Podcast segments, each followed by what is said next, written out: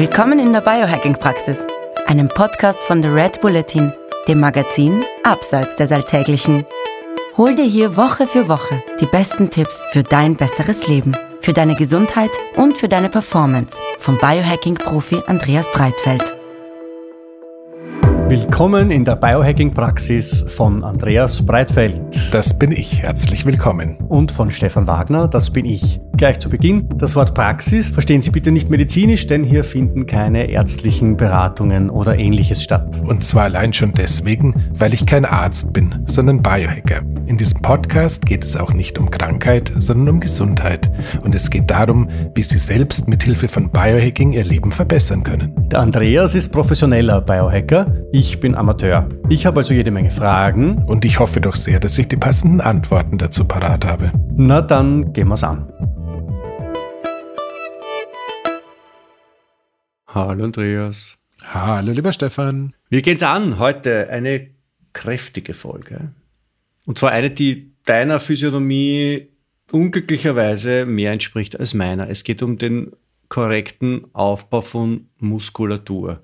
Jetzt ähm, sehen wir Biohacker die Muskulatur ja jetzt nicht in erster Linie als Möglichkeit, das andere Geschlecht im Freibad zu beeindrucken, oder?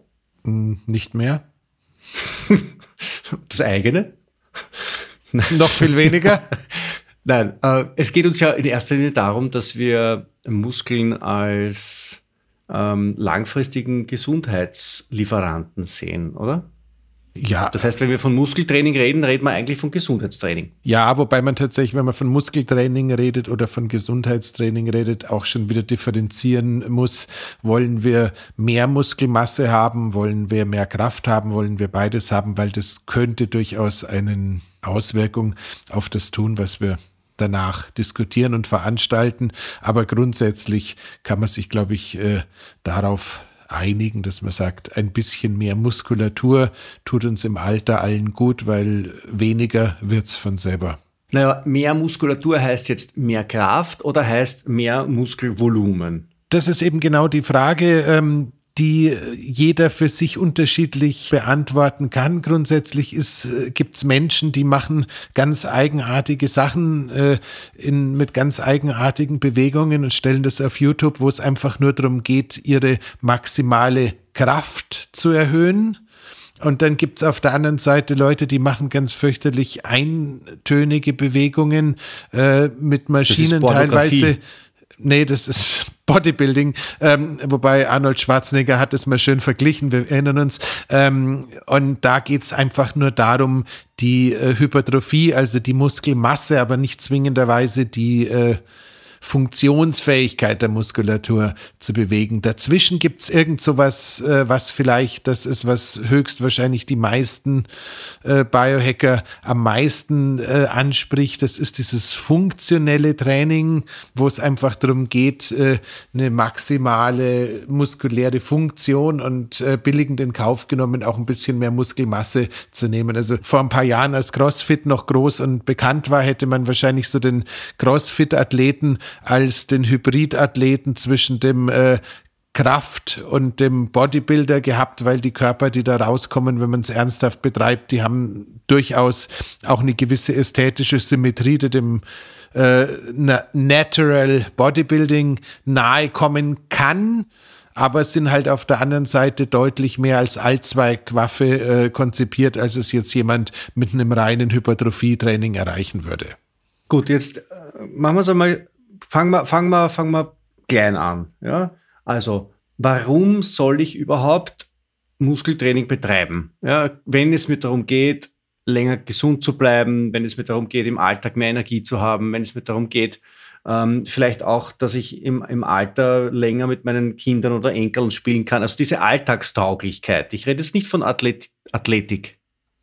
Okay, nochmal. Also grundsätzlich ist es so, wenn ich die Wahl habe, ob ich am Körper ein weiteres Gramm äh, weißes entzündliches äh, Fett verbaut haben möchte oder ein Gramm Muskulatur, würde ich mich immer schon deswegen für die Muskulatur ähm, entscheiden, weil die eine höhere Mitochondriendichte aus, aufweist, weil die Muskulatur dementsprechend äh, den Stoffwechsel sinnvoller am Laufen lässt, als es äh, jede Form von weißem Fett jemals könnte, weil sie als äh, Glukosespeicher durchaus in der Lage ist, die eine oder andere Ernährungssünde, hätte ich beinahe gesagt, Entscheidung, die ich so vielleicht auch ab und zu mal treffe, mir zu helfen, besser wegzustecken, weil halt einfach die Muskulatur in der Lage ist, äh, den Zucker aus dem Blutstrom ähm, positiv aufzusaugen und einfach als Kraftreserve wieder einzupacken und das Ganze nicht umwandelt in böse Fettreserven. Das heißt grundsätzlich unabhängig davon, ob die Muskulatur mit Kraft einhergeht oder nicht, ist sie tatsächlich ähm, schon mal ganz schön interessant am Körper zu haben. Erster Teil.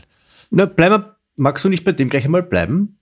Also ich finde das ja super, dass der Muskel super ist, ohne dass er eigentlich, also bevor er in Funktion tritt, ist er schon super. Genau.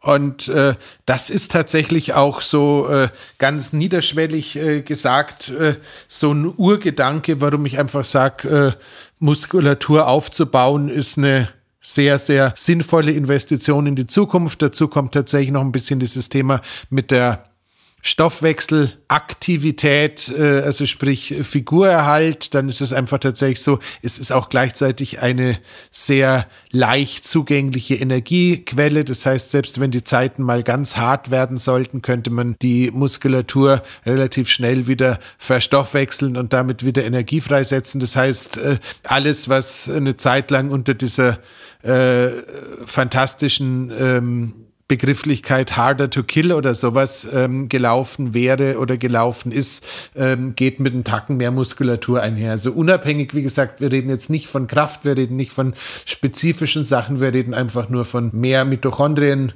äh, bisschen besserer Energiedurchsatz, höchstwahrscheinlich äh, die Fähigkeit, äh, mit all dem, was auf dem Teller stattfindet, einen Tacken entspannter umzugehen. Also ist tatsächlich so ganz äh, low-level, würde man einfach mal sagen, ähm, Muskulatur ist ein Anti-Aging-Mittel und es schaut auch tatsächlich so aus, als wäre die Muskulatur in der Lage, ähm, unabhängig vom Blutzucker ähm, auch den, wie, wie heißt es denn, oxidativen Stress in der Zelle oder im Gesamtorganismus ein bisschen zu modulieren. Das heißt, äh, ähnlich wie gerade schon gesagt, Energie geht dahin, wo sie hingehört, könnte es auch durchaus so sein, wenn ich das richtig verstanden habe, dass uns äh, die Muskulatur halt einfach auch hilft, dass diese Spikes äh, bei Zucker und Insulin nicht so hoch ausfallen, wie sie könnten.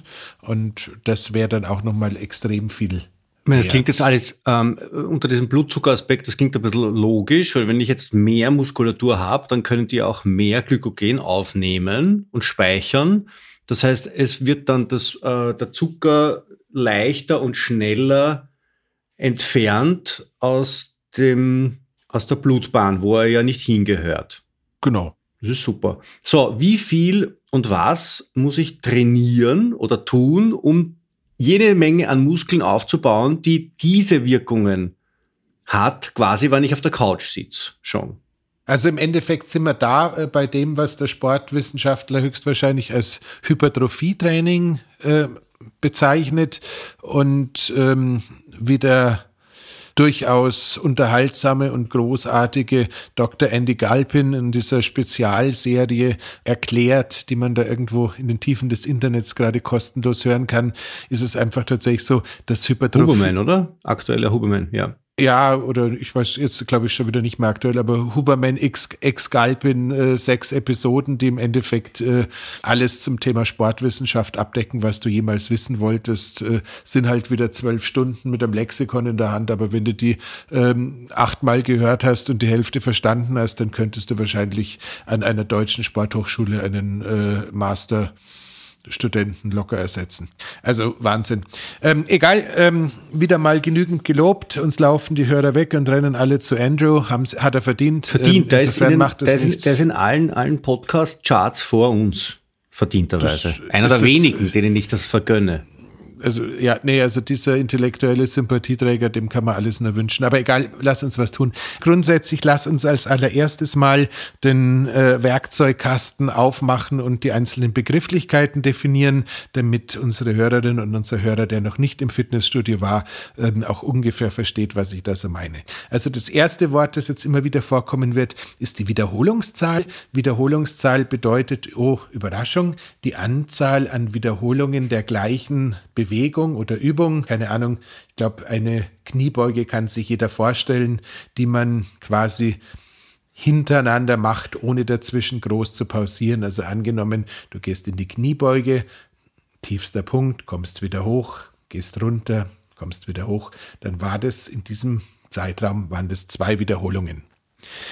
Das nächste ist die Anzahl an Sätzen. Satz bedeutet sozusagen die Menge an Wiederholungen, bevor eine längere Pause gemacht wird, ist ein Satz. Also angenommen 16 Kniebeugen, hoch, runter, hoch, runter und so weiter und so fort, waren dann dein erster Satz. So, jetzt haben wir Wiederholungszahl gesagt, dann haben wir Satzzahl gesagt und dann äh, gäbe es als drittes noch die Zeit unter Spannung. Äh, die ist Gott sei Dank für uns nicht ganz so wichtig, weil wir es nicht mit Olympioniken zu tun haben. Aber auch da ist es durchaus so, dass äh, damit die Zeit gemeint ist, wo der quasi der Muskel tatsächlich arbeitet. Also es gibt ja, je nachdem, ob der Schwerpunkt der Bewegung beim Drücken oder beim Ziehen ist, also keine Ahnung, Kreuz, Heben, würde man sozusagen versuchen, eine Handel zu sich hinzuziehen und beim Bankdrücken würde man versuchen, eine Handel von sich wegzudrücken. Also das sind die beiden äh, klassischen Bewegungsmuster, drücken oder ziehen. Und je nachdem, wie das so ist, ist halt im einen Fall der Drückteil der Bewegung der Schwerpunkt, beim anderen Teil ist der Zugteil der Bewegung der Schwerpunkt, weil da theoretisch gesprochen mehr Last bewegt wird. Das heißt, die Zeit, wo die Last bewegt wird, ist dann also der dritte Faktor. Das ist diese Zeit unter Spannung oder Time under Tension, wie es so Neudeutsch so schön Entschuldige, heißt. da, dazu, also die ersten beiden Sachen waren mir klar. Das, das dritte ist mir jetzt nicht ganz klar. Und zwar, äh, da gibt es die eine Möglichkeit, dass also die, die Zeit, ich, ich verstehe, dass der Muskel ähm, ähm, mehr wächst und mehr arbeitet, wenn er längere Zeit unter Belastung ist. Das bedeutet, wenn ich jetzt zehn, äh, zehn Kniebeugen mache, die aber ganz langsam mache, dann hat das den gleichen Effekt, wie wenn ich 20 Kniebeugen schneller mache? Fragezeichen.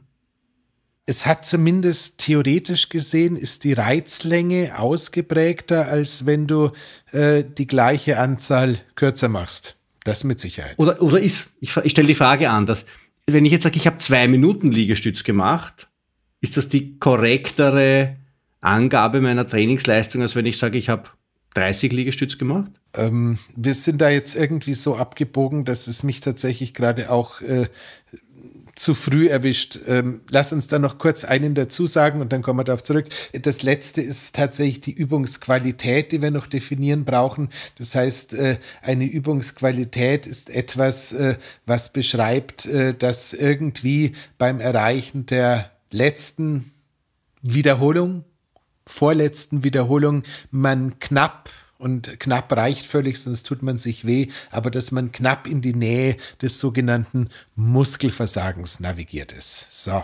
Und wenn wir dieses Teil jetzt auch noch im Werkzeug haben, Werkzeugkasten haben, ist es ganz einfach, deine Frage zu beantworten. Das heißt, äh, wenn wir zusammennehmen die ähm, korrekte Ausführung der Bewegung, und uns nochmal klar gemacht haben, dass halt äh, beim Liegestütz das Runterkommen, also quasi die Bewegung mit der Schwerkraft, ähm, sehr natürlich passiert.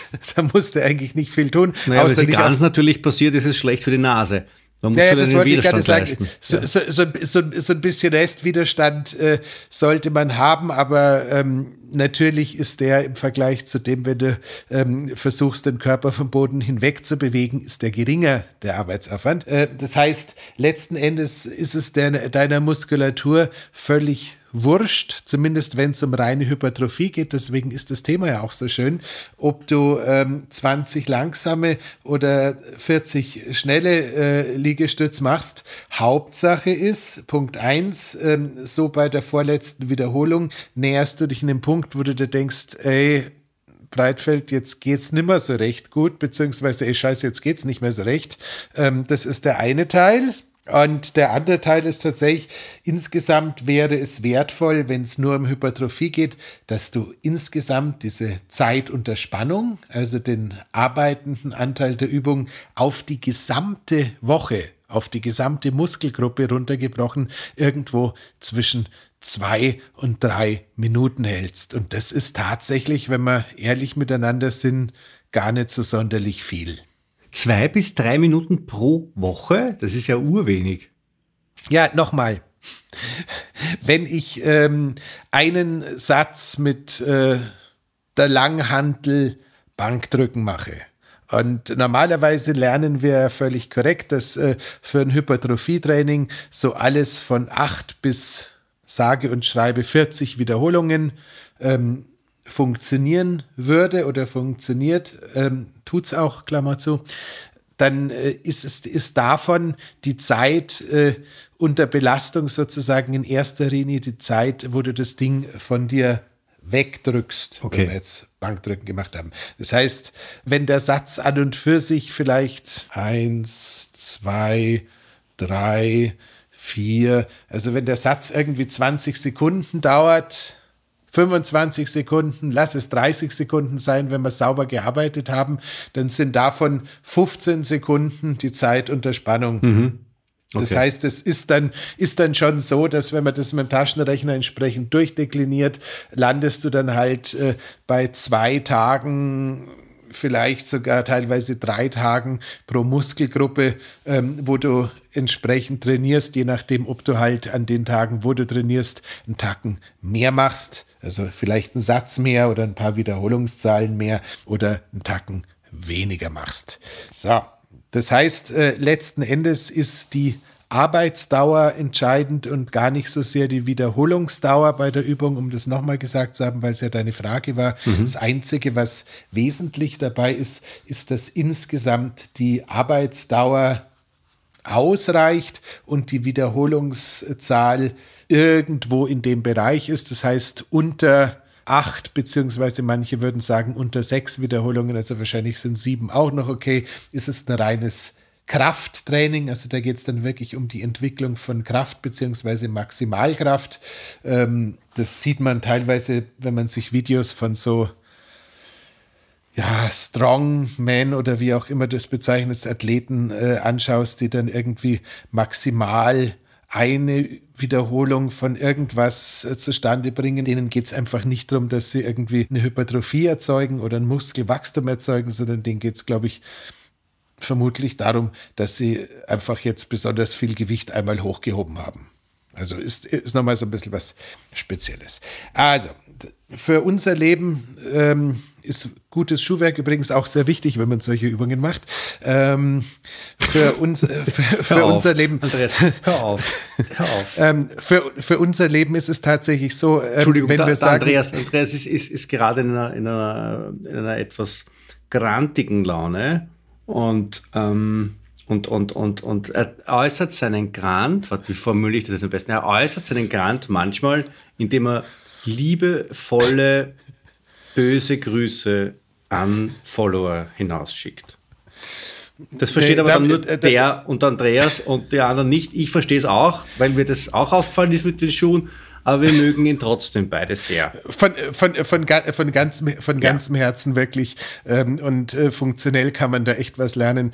Ähm, aber egal, um zum Thema zurückzukommen, es ist tatsächlich so, wenn es wirklich nur darum geht, eine Hypertrophie zu erzeugen, muss man kein Maxi keine maximalen Gewichte stemmen, sondern da reicht einfach eine Gewichtsmenge, die irgendwo zwischen 8 und 40 Wiederholungen pro Satz äh, dir den Hammer aufhängt und du sagst bis dahin und keinen Schritt. Und dann weiter. ist die letzte, also von diesen 8 bis 40 muss die letzte und die vorletzte wirklich schon so sein, dass ich sage, äh, Alter, also ich brauche nicht sagen Breitfeld ich mag nicht mehr, sondern ich kann halt sagen Wagner, ich mag nicht mehr, aber ansonsten ist das das Rezept.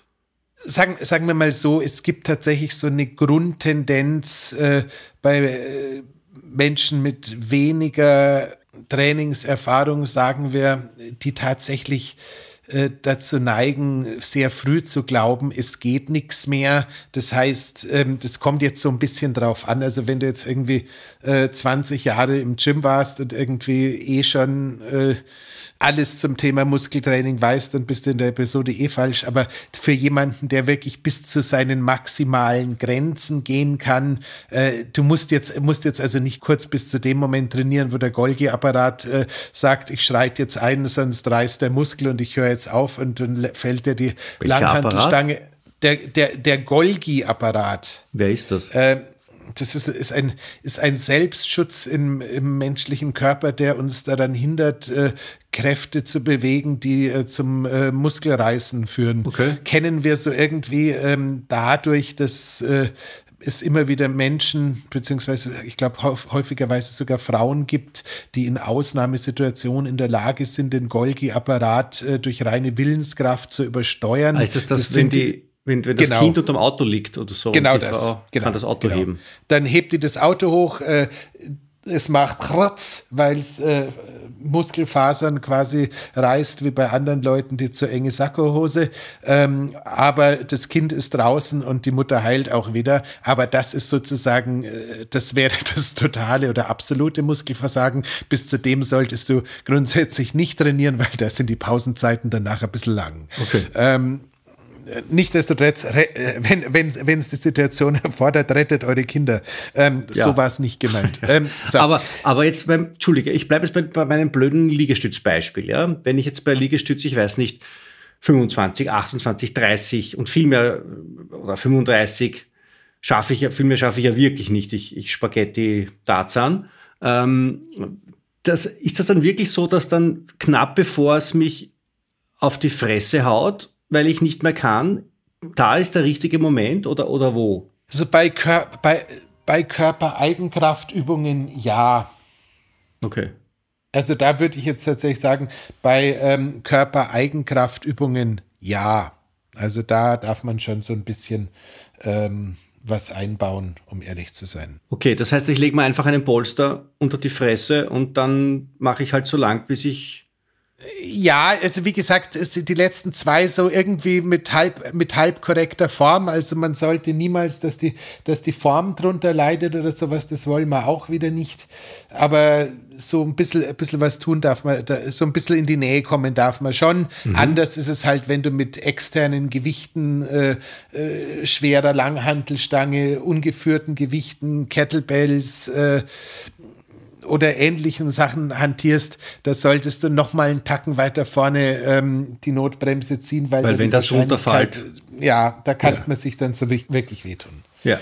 Das also das ist so ein bisschen der so ein bisschen der Unterschied. Das heißt, äh, mal angenommen, du bist im Fitnessstudio unterwegs und äh, hast da irgendwie ein äh, Freigewichte, dann vielleicht einen Tacken weiter früher aufhören. Angenommen, du bist im Fitnessstudio unterwegs und machst tatsächlich so ein Maschinentraining, das ja in letzter Zeit ein bisschen verpönt geworden ist, weil es keinen funktionellen Ansatz hat. Aber wenn wir jetzt wirklich nur bei der Hypertrophie sind und du machst halt Maschinentraining, dann kannst du da deutlich näher an den Punkt, äh, jetzt geht gar nichts mehr ran trainieren, weil halt einfach einfach im schlimmsten Fall was passiert. Äh, äh, der Arm geht ein bisschen schneller zurück oder ein bisschen schneller hoch oder ein bisschen schneller runter und äh, im schlimmsten Fall macht es einmal Peng und äh, die Maschine setzt die Gewichtsblöcke intern etwas schneller wieder auf, aber in der Regel wirst du da nicht in der Lage sein, dich selbst oder andere damit zu verletzen. Also vermutlich ist das auch der Grund, warum ähm, auch so Bodybuilder und ähnliche Konsorten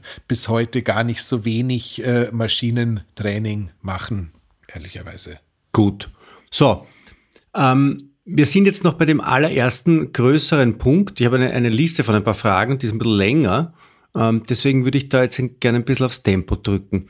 Grundsätzlich einmal Muskeln sind super für Männer und für Frauen. Das heißt, wenn wir ähm, unsere Muskeln trainieren, wenn wir Krafttraining machen, und zwar so, wie du es soeben beschrieben hast. Wir machen mehrere Sätze äh, in, von, von 8 bis 40 Stück.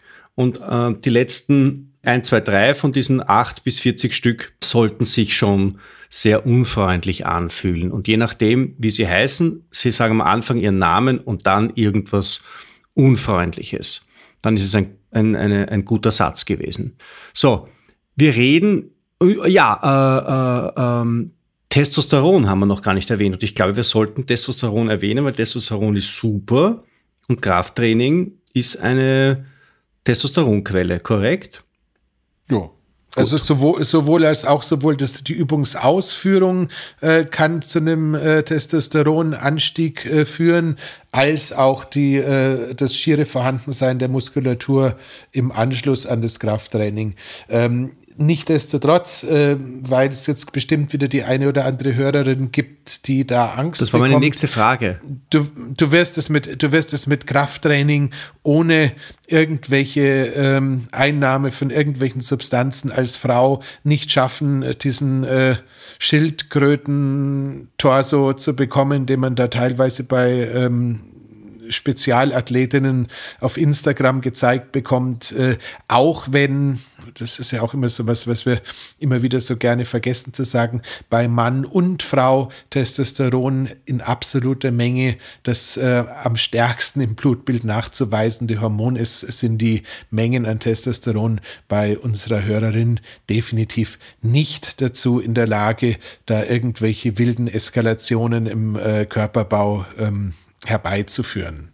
Was so viel heißt wie keine Angst, liebe Hörerin greifen Sie in die Eisen, an die Eisen und bitte, bitte, bitte Sie ja. und tun Sie was. Äh, machen Sie das so, machen Sie das so, wie, wie es ein Mann tun würde.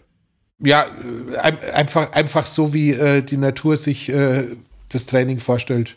Ganz banal. Also es gibt einfach, es gibt diese Sorge, diese Sorge ist äh, tatsächlich nicht gerechtfertigt. Äh, das ist im chronischen Kardiobereich oder im, im, im wilden äh, Ausdauerbereich teilweise ein bisschen was anderes. Da kann es dir als Frau tatsächlich passieren, dass du deine hormonproduzierenden Achsen viel schneller, viel äh, maßgeblicher beschädigst. Aber beim Kraft- oder Hypertrophietraining wird das sicher nicht passieren. Gut. Deswegen würde ich jetzt sagen, äh, nee, entschuldige du. Warte, ich bin noch, bei, ich bin noch im Zusammenfassungsmodus, damit ich es auch verstanden habe.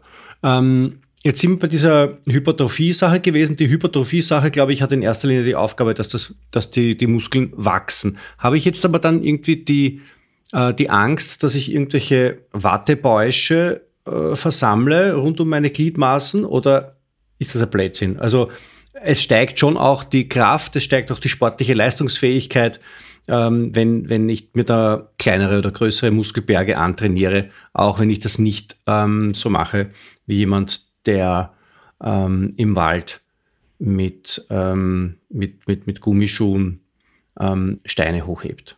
Einmal. Also sag mal, sag mal, sag mal, mal so, das, das, das Phänomen ähm, des sich stabil machenden Jens, um ihn hiermit auch noch offiziell zu grüßen, ist tatsächlich äh, insofern ganz erstaunlich, weil es dem tatsächlich um funktionelle Kraft zu gehen scheint. Das heißt, er hebt dann irgendwie einen Baumstamm hoch und freut sich, dass er jetzt den Baumstamm hochgehoben hat oder einen Stein und freut sich dann, dass er den Stein hochgehoben hat. Beides wäre tatsächlich, wenn man jetzt irgendwie, ähm, es gibt keinen Strom mehr, es gibt kein, es gibt kein Erdöl mehr, wäre der wahrscheinlich mit seinen Fähigkeiten deutlich eher dazu in der Lage, ein äh, tolles, tollen, äh, wie, heißt es bei den Bibern, so einen Biberbau zu bauen, weil er die Steine und äh, die Dinge ja, da ähm, schön seine, dahin seine, schleppen kann. Da müsste aber seine Zähne auch entsprechend auftrainieren. Das, du, nein, also noch, noch das, mal. Das ist aber nicht das, überliefert. dass er, er, er hebt die Bäume, er reißt sie aus, aber er nagt sie nicht an. Das ist, das ist doch unmöglich. Er, er, wir, wir, verlieren gerade unseren letzten Hörer. Ähm, also, aber jedenfalls, man könnte ja auch durchaus unter dem Einsatz der ähm, Motorsäge den Baum fällen und anspitzen. Ich glaube, auch das tut er. Aber nochmal, also das ist schon, das ist schon ganz schön lustig. Und ich habe ihn ja auch mal gefragt, warum er so trainiert. Und dann hat er gesagt, er, er will ja keine Masse, sondern er will einfach nur schiere Stärke haben. Und äh, diese, diese schiere Stärke, die erzielst du eben, und damit ist es ganz auch dieser wunderbare Übergang, äh, bei ähm, irgendwas äh, Bewegungen zwischen ein beziehungsweise vielleicht so zwei bis drei Rep äh, Wiederholungen maximal bis maximal sechs oder vielleicht sieben Wiederholungen. Jetzt ist es tatsächlich so, wenn du sowas machst und ich weiß nicht, ob man das in den Videos auch immer sieht, wenn wir bei unserem Probanden bleiben, dann machst, musst du dich natürlich vorher aufwärmen, weil ähm, so quasi eine Wiederholung unter Maximalkraft ähm, un unaufgewärmt könnte durchaus dazu führen, dass äh, zwar nicht der Golgi-Apparat äh, zu schreien beginnt, aber dass zumindest die Muskulatur sich do doch ein bisschen verletzt. Das heißt, äh, wenn man äh, sowas zu Hause nachmachen möchte und sagt, ich will einfach nur maximale Kraft, aber ja, keine sichtbaren Muskelpakete, ich will einfach nur schier so stark sein, dass wenn mich der in der Kneipe anschaut und denkt, was bist du denn für ein halbes Hemd? Und mir irgendwie blöd kommt, dass ich ihn dann quasi an den ähm, Garderobenhaken hängen kann, wenn irgendwie sowas meine Ziele sind, dann wieder trainiere ich halt irgendwie zwischen zwei und sechs Wiederholungen, aber dann sollte ich mich vorher aufwärmen. Und das ist tatsächlich auch ein bisschen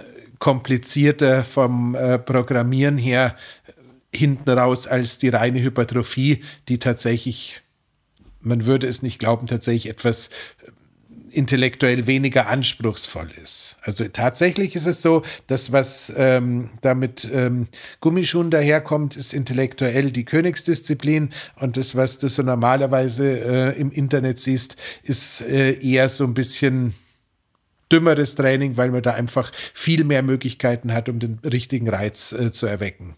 Klingt man komisch, kann weniger falsch machen. das heißt, so. ich kann, ich kann meine, meine Liegestützen so und, und mein Bankdrücken kann ich jeden Tag machen auch, oder? Auch wenn ich vom Vortag ein bisschen Muskelkater habe oder so, da kann ich jetzt nicht viel Blödsinn machen.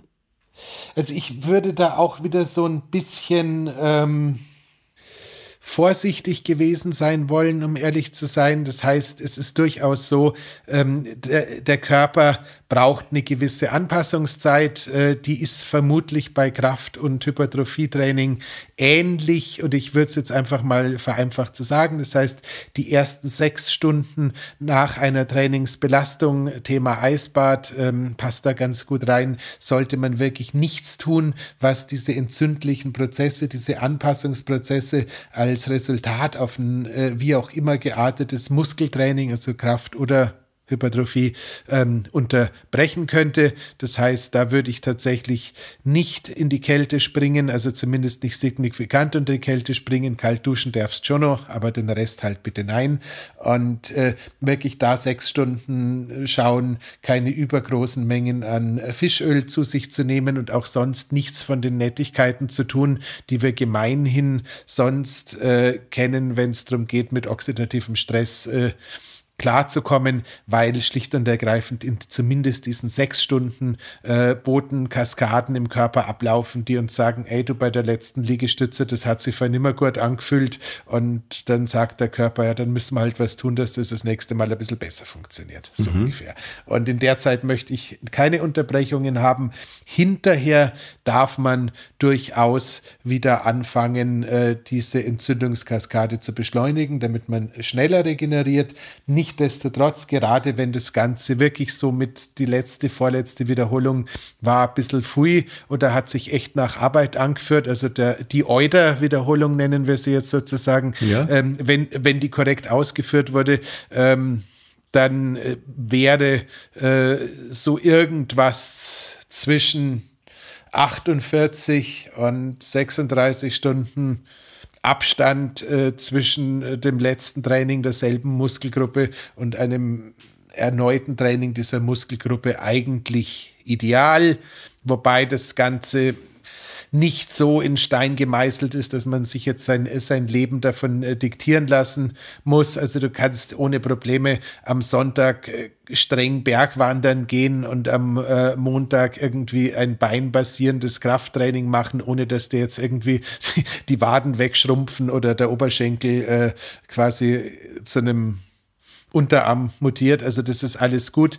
Äh, man darf auch durchaus den Körper mal überfordern, man darf ihn auch durchaus überraschen, aber es wäre jetzt tatsächlich nicht so, dass wenn jemand äh, Gewichte bewegt, wenn er es ein bisschen ernst meint, äh, dass ich dann, dass ich dann ein großer Fan der Vorstellung wäre, ähm, quasi jeden Tag bis zum Erschöpfung die gleichen Muskeln zu machen. Also da sollte man dann, wie wir es vorher schon mal hatten, wahlweise eins ein bisschen eine Periodisierung im Sinne von einen Tag drückende Bewegungen und einen Tag ziehende Bewegungen, dann vielleicht einen Tag irgendwie ganz was anders machen, wo man irgendwie vielleicht mehr Yoga oder sowas macht und dann das Ganze wiederholen.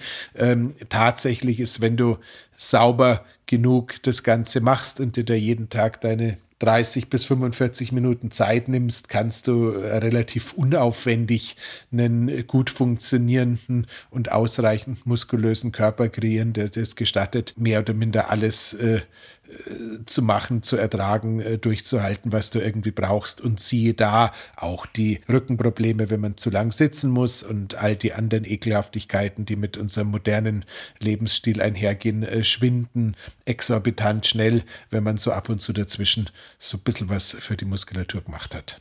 Jetzt habe ich noch eine Frage nicht gestellt, abschließend noch zum quasi Trainingsregiment, und nämlich die Pause zwischen den Sätzen. Wie lange muss ich das machen? Sitze ich da eine halbe Stunde herum oder mache ich da 30 Sekunden und geht, weiter geht's? Das kommt ein bisschen, das kommt ein bisschen drauf an. Also es ist tatsächlich so, dass äh, die Pausenzeiten äh, der Erfinder des äh, X3-Bars, der gute John Chuckwish, äh, ein Mann, der offensichtlich äh, fast nur mit seinem eigenen Gerät und ab und zu mit irgendwas für die Nackenmuskulatur trainiert, weil er mehr oder minder mit dem äh, und, und im Photoshop. Genau, aber den, den, den braucht er gar nicht so, weil äh, der scheint, äh, wenn, man, wenn man ihn live sieht, auch gar nicht so viel anders auszuschauen. Ähm, jedenfalls, jedenfalls, der John gräbt immer wieder wunderbare Studien raus und da kam eben klar zur Aussage, dass zwischen drei bis fünf Minuten Pause zwischen den Sätzen eigentlich ideal wären, um das Maximale aus seinem Training rauszuholen. Jetzt führt es allerdings äh, zu einem unglaublichen zeitlichen Aufwand. Äh, dem kann man ähm, auf unterschiedlichen Wegen begegnen. Der Weg eins wäre der sogenannte Supersatz. Das heißt, äh, mal angenommen, die erste Übung ist Bankdrücken, dann hast du Bankdrücken gemacht, dann machst du als zweite Übung, während du ein bisschen verschnaufst, irgendeine drückende Bewegung mit einer tendenziell kleineren Muskelgruppe, was weiß denn ich, irgendwie eine, eine Military Press mit der Schulter oder irgendwas mit dem Trizeps oder what, whatever, ähm, seitliches Schulterheben, was zwar wiederum eine Belastung darstellt, aber dir trotzdem die Hauptmuskelgruppe, die gerade so hart gearbeitet hat, hilft zu ähm, regenerieren. Supersätze waren früher auch bei den Bodybuildern recht beliebt, scheinen auch, äh, mir ist nichts aus der Literatur bekannt, dass sie nicht funktionieren, könnten so ein Mittelweg sein oder du schaust halt irgendwie, dass du so 60, 90, maximal zwei Minuten Pause machst, dann wirst vielleicht nicht alles rausholen, aber vielleicht lässt sich das Ganze dann halt zeitlich doch noch eher mit dem Leben des Nicht-Profisportlers äh, und, äh, unter einen Hut bringen, weil, keine Ahnung, äh, sechs, fünf bis sechs Übungen pro Trainingstag mit äh, drei bis vier Sätzen bei den Pausenzeiten, da machst du schon sehr lang Pause. Und äh, da es äh, wirklich erwiesen ist, dass die Idee, ein äh, Mobiltelefon oder ähnliches äh, mit zum Training zu nehmen, äh, mit äh, ganz schrecklich schlechten Erfolgen nicht gutiert wird. Ähm, Was, man, man, das Training funktioniert weniger gut, wenn ich mein Handy dabei habe? Total. Also es ist tatsächlich, es ist tatsächlich sowohl die, selbst das Überbrücken der, der Pausenzeiten mit äh, blöd Videos auf YouTube anschauen oder Zeitung lesen oder sowas scheint tatsächlich zu einem signifikant äh, schlechteren Resultaten äh, beim Training zu führen. Weil man weniger konzentriert ist oder, oder was ist der Grund? Da geht es vermutlich tatsächlich um äh, weniger konzentriert sein. Es geht vermutlich auch darum, dass man so Soft Skills wie nach der Belastung in eine entspannende Atmung reinzugehen oder sowas äh, außer Acht hält. Wir kennen ja dieses komische Luftanhalten beim Handy, Scrollen als neues medizinisches Phänomen. Da ist also, da passiert einfach eine ganze Menge, was äh, sowohl der hochwertigen Regeneration zwischen der Ausübung als auch äh, insgesamt dem, dem Ganzen nicht gut tut. Und es geht auch so weit, dass ähm, Auch dieses, äh, jetzt muss ich nochmal die Musik ändern, bevor ich die nächste Übung mache und sowas, das zieht einfach alles extrem Fokus ab, der eigentlich da nicht hingehört. Wenn ich tatsächlich, was ich immer noch ganz gerne tue, ähm, Podcasts mit einem einigermaßen, ja, mit einer überschaubaren Flughöhe, also so zwei Meter über Meereshöhe, da gibt es ja durchaus Amerikaner, die man gerne mag, die aber halt äh, doch sehr häufig so nicht wissenschaftlich arbeiten. Also wenn du sowas kannst, du natürlich immer beim Training hören, wenn es dich nicht stört. Ähm, Merkst du, wie ich jetzt gerade meinen Hang zur selbstironischen Anmerkung unterdrückt habe? Danke dir. Ähm, ich weiß aber, ich weiß aber gar nicht, wo er hin, hätte hingeführt haben können es gibt viele Menschen, die hören uns beim Training. Wir haben die entsprechende Flughöhe auch. Deswegen äh, bin ich ja auch durchaus in der Lage, äh, ein Produkt äh, als solches zu klassifizieren, das trainingstauglich ist. Äh, ich würde jetzt tatsächlich ähm, Huberman, äh, Dr. Rhonda, Pat Rhonda Patrick und äh, teilweise selbst Sinclair, wenn du beim Training hören kannst, dann bist du ähm, Multitasking entweder entweder nicht, nicht wirklich am Trainieren oder irgendwas anderes ist mit deiner, mit deiner Verdrahtung echt außergewöhnlich. Also, wurscht. Heißt, ähm, theoretisch gesehen wirklich aufs Training konzentrieren, theoretisch gesehen lieber kurz und knackig äh, die Belastung haben und äh, die Pausen auch irgendwie halbwegs sinnvoll gestalten, lieber bei den Pausen ein bisschen mal auf und ab gehen, äh, die Atmung fokussieren, äh, ist alles besser, als da groß am Handy rumzuspringen und äh, last äh, but not least, ähm, weil es auch noch auf dem gleichen äh, eine Rolle spielt. Es ist schon tatsächlich sinnvoll, irgendwie eine maximale Zeit unter Belastung irgendwie so zwischen 55 und maximal eine Stunde fünf oder sowas zu setzen bei so einer Trainingseinheit, weil danach geht irgendwie die äh, Form sehr häufig doch flöten und äh, es macht ja, man, auch wenn es im Fitnessstudio sicher teilweise unheimlich schick und gemütlich ist, man kann ja sich dann einfach an die Bar setzen, man muss ja nicht da irgendwie stundenlang äh, ohne Resultate zu erzielen äh, beim Training. Du redest aber von Trainingsdauer brutto und nicht von Zeit unter Belastung, klarerweise. Genau, da rede ich jetzt von brutto. Ja. Da rede ich jetzt von brutto. So, wir müssen ein bisschen Gas geben. Ähm, genau. Wir haben jetzt im Großen und Ganzen das Thema Training, von dem ich geglaubt habe, wir sind da jetzt in zehn Minuten durch. Ähm, haben wir jetzt doch ein bisschen ausführlicher besprochen, was nicht zuletzt daran liegt, dass du da neben deiner Expertise auch eine Leidenschaft hast, die ich nur zum Teil nachvollziehen kann. Weil mir macht das ja alles keinen Spaß. Also ich, ich habe dieses äh, X3, äh, diesen X3-Bart, den du mir, den du mir in deiner unendlichen Großzügigkeit zur Verfügung gestellt hast, ich verwende ihn ja deswegen, weil ich weiß, da bin ich in zwölf Minuten durch und habe das schon hinter mir. Wahrscheinlich wären die Trainingseffekte größer, wenn ich nicht, ähm, wenn ich nicht so lustlos an das Ganze heranginge, aber ich komme immer ein bisschen blöd vor, wenn ich sowas mache. So, X3 ist aber gut, oder? X3, X3 ist super, der äh, schlägt auch tatsächlich äh, ganz viel und dieses äh, an 40 Wiederholungen hingehen, wenn man das Ganze realistisch äh, durchtrackt und die Ausführungsgeschwindigkeit entsprechend hat, das bist eben auch bei diesen zwei bis drei Minuten arbeitende Zeit pro Muskulatur. Also 40 ist unmöglich. Mit dem, auch mit dem, auch mit dem, auch mit dem Kinderband schaffe ich keine der Übungen 40 Mal. Ist völlig ausgeschlossen. Wirklich. Ja, ich, ich, ich ähm, aus der Ferne kann ich dir da ähm, nicht groß. Du hättest jetzt sagen können, das passiert auch olympischen Zehnkämpfern oder so irgendwas hättest du jetzt sagen können, aber. Nein, sag mal mal so, äh, dass, dass, jetzt, dass jetzt, die, dass jetzt die, Schulter, die Schulterpresse mit dem Ding allein aufgrund der Tatsache, dass jedwedes Gummiband, äh, wenn man von, was weiß denn ich, Schulterhöhe bis Überkopf arbeitet und halbwegs groß gewachsen ist, dass das Ganze aufgrund der Vorspannung jetzt auch bei einem leichten Gewicht durchaus sportlich sein kann und dass es halt einfach auch so Bewegungen gibt, die wir niemals in unserem Leben mit hohen Wiederholungszahlen machen. Da brauchen wir uns ja gar nicht drüber unterhalten. So grundsätzlich würde ich mir natürlich wünschen, dass du mit dem einfachsten Gummiband in der Lage wärst, 40 Kniebeugen zu machen, weil das sind ja eigentlich äh, 40 Kniebeugen äh, glaub, wie ein Air Squat ja. Das, mein, das ja. meinte ich. Aber diese Schultergeschichte da hinauf, das ist ein Wahnsinn, wirklich. Aber egal. So, jetzt, jetzt habe ich, jetzt habe ich da Zeit, Zeit verloren. So, wir reden jetzt bitte als nächstes über alles, was quasi der, wir haben ja bisher über den, über den Sportler geredet. Jetzt reden wir über den Biohacker. Jetzt hätte ich gern das Thema ähm, Ernährung und Supplements mal als erstes ähm, abgehakt.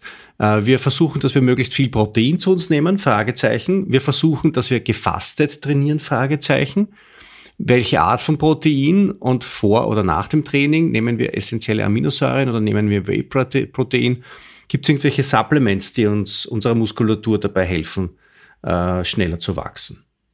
Das beantworten wir jetzt in Rekordzeit. Also grundsätzlich ist es tatsächlich so, ähm, man darf, je nachdem, was man sonst noch macht, irgendwie darauf zielen, zwischen zwei und drei Gramm Protein pro Kilogramm schlanker Muskelmasse ähm, am Tag zu benötigen. Also angenommen, du bist ein 80 Kilogramm schwerer Mensch, von mir aus Mann, und hast irgendwie einen Körperfettanteil von aktuell 17 Prozent, hättest aber gerne einen von 15 Prozent, dann wären 15, äh, wären 80 Kilogramm minus 15 Prozent. Mein Gott, man merkt immer so schön, dass ich nicht rechnen kann.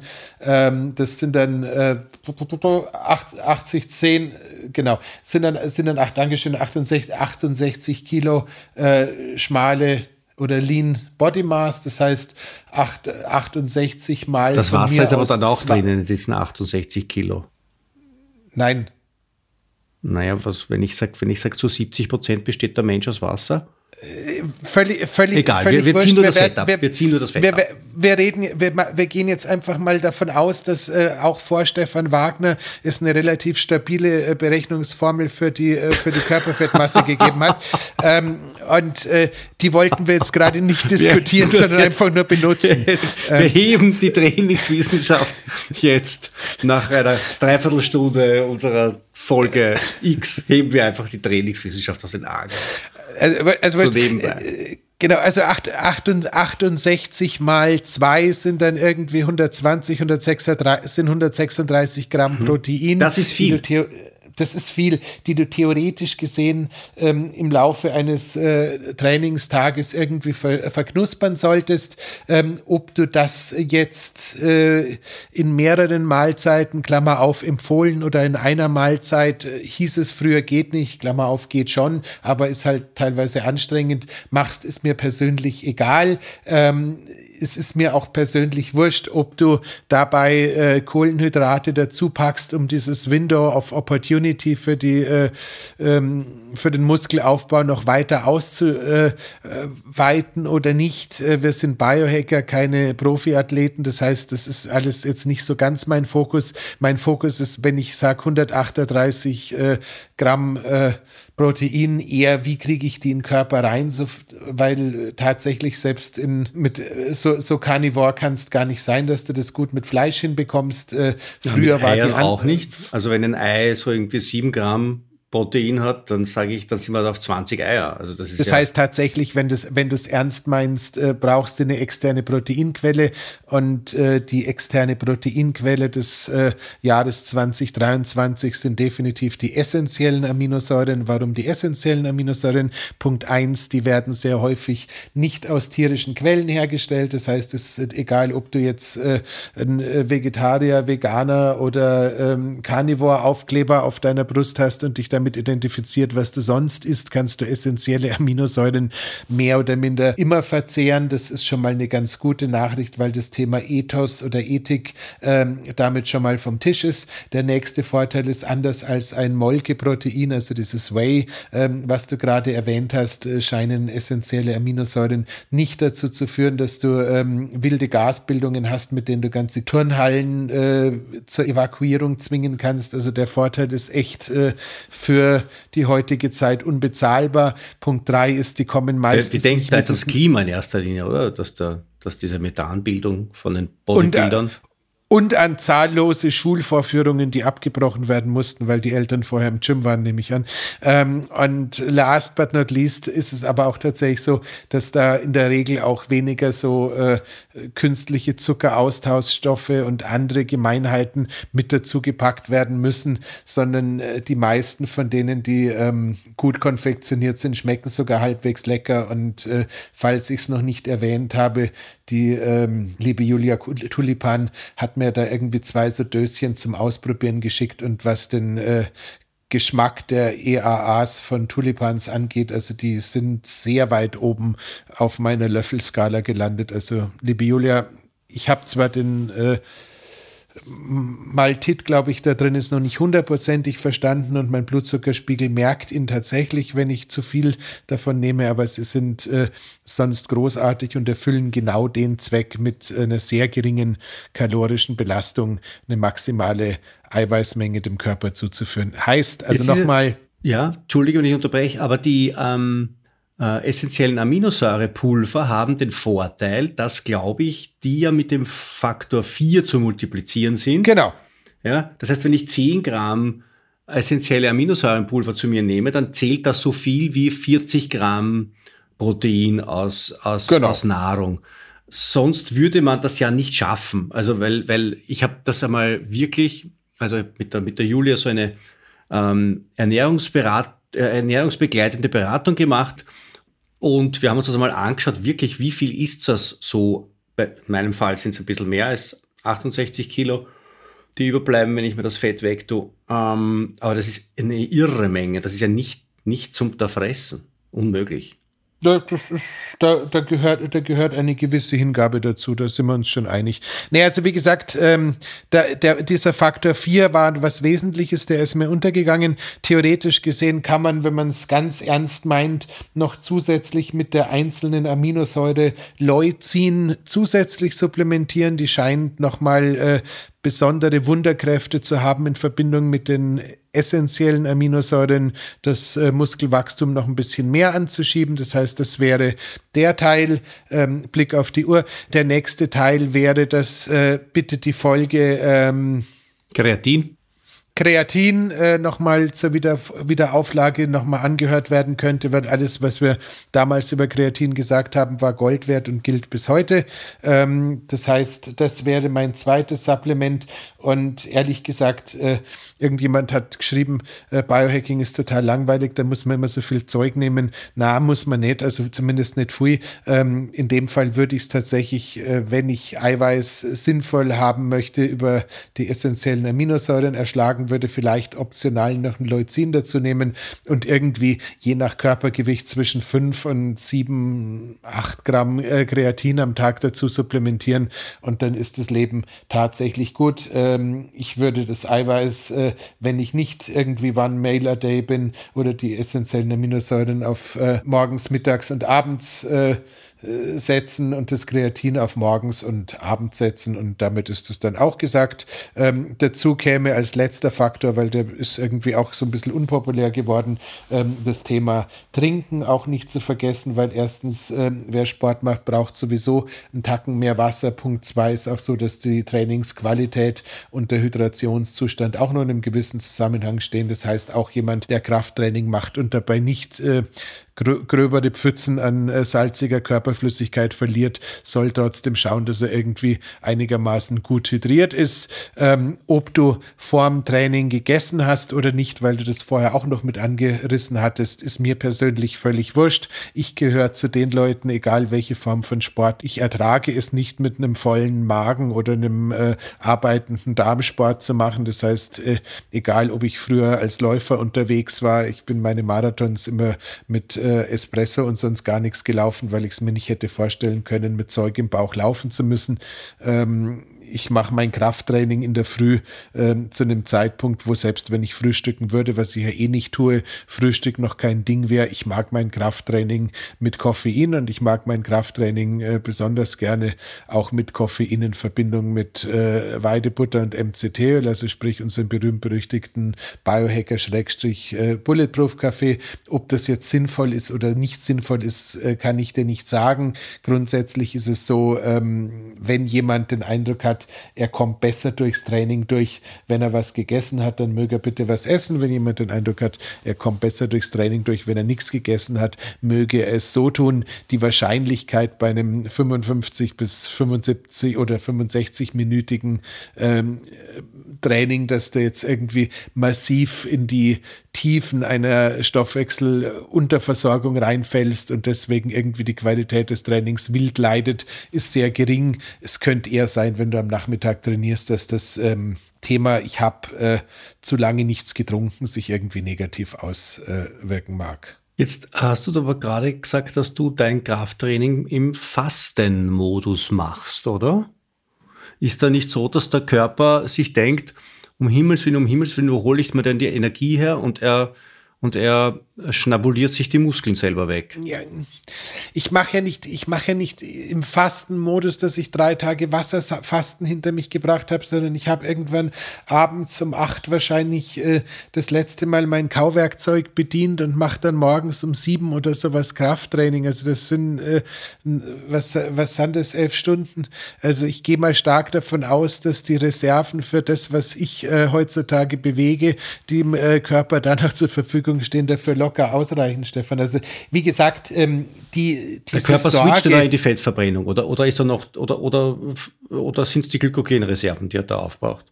Der, der Hoffnung nach, wenn der an, wenn das Ganze mehr ähm, wirklich Kraft, Krafttraining ist und das Ganze ein bisschen mehr in die Intensität reingeht, hoffe ich sehr, dass es nicht mehr schafft, das Ganze über die äh, Fettverbrennung zu bedienen, sondern dass es sich da schon auch mal bei den letzten Wiederholungen ein bisschen Glykogen nimmt. Erster Teil.